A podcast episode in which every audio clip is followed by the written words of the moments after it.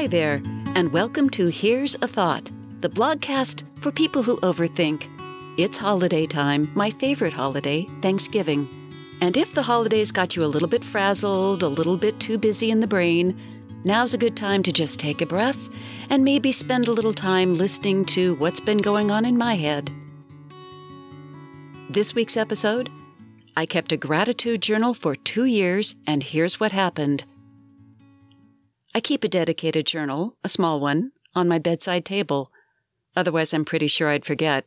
But there it is, right next to where I position my phone, face down, to act as my morning alarm, so I can't help but see my journal as I'm getting into bed. By now, it's a ritual as ingrained as brushing my teeth. Unless I'm traveling, I can't turn out the light and go to sleep without being prompted to complete my daily gratitude list. Five items, no more, no less. That's my arbitrary but undeviating rule. I don't know where I caught the notion that five was a good number to aim for, but that's how I started and that's what I'm sticking with, because after a long day, the last thing I need is to rethink that decision.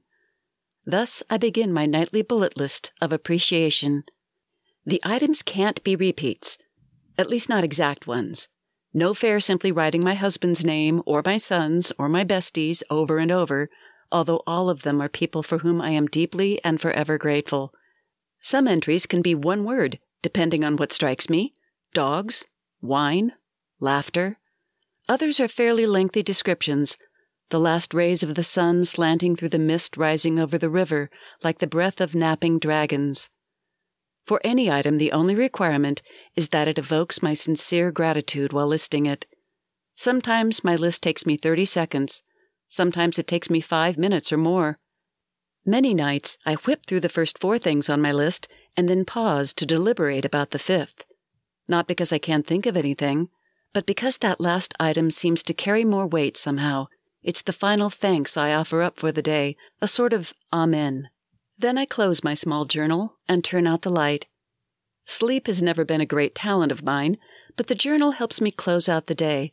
Like any ritual, it has become familiar, expected, and comforting.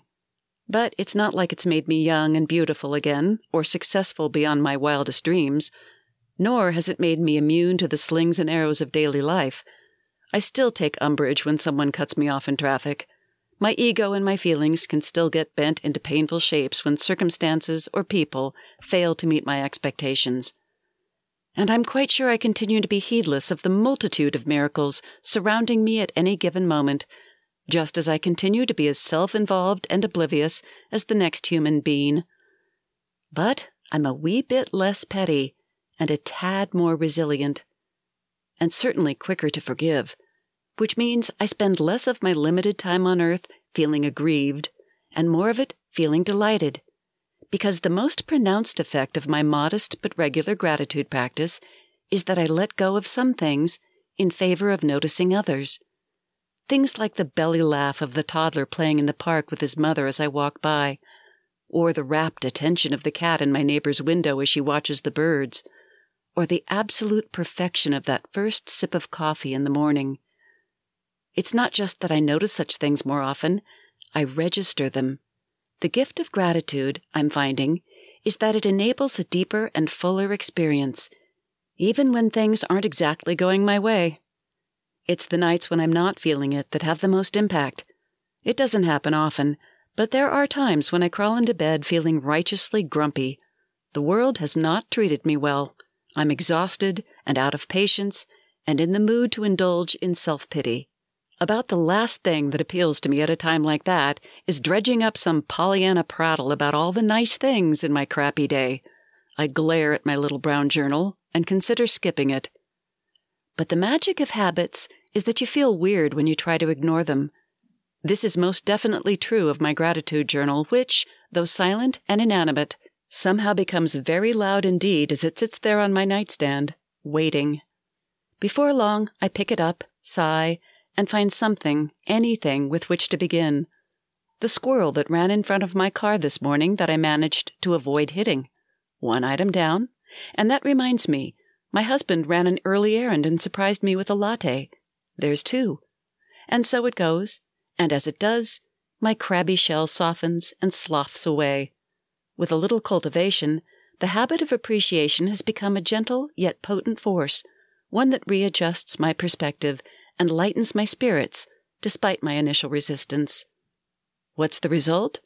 Not fame, not fabulous wealth, and no storybook ending. Just the same old me, only more contented, quietly happier, and very, very grateful. Thanks for listening to this week's episode of Here's a Thought with Jan M. Flynn.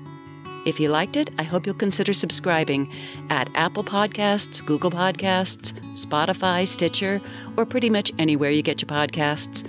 And I'd love it if you'd leave me a review. And until next time, have a wonderful season of thanks, and may all your thoughts be good ones.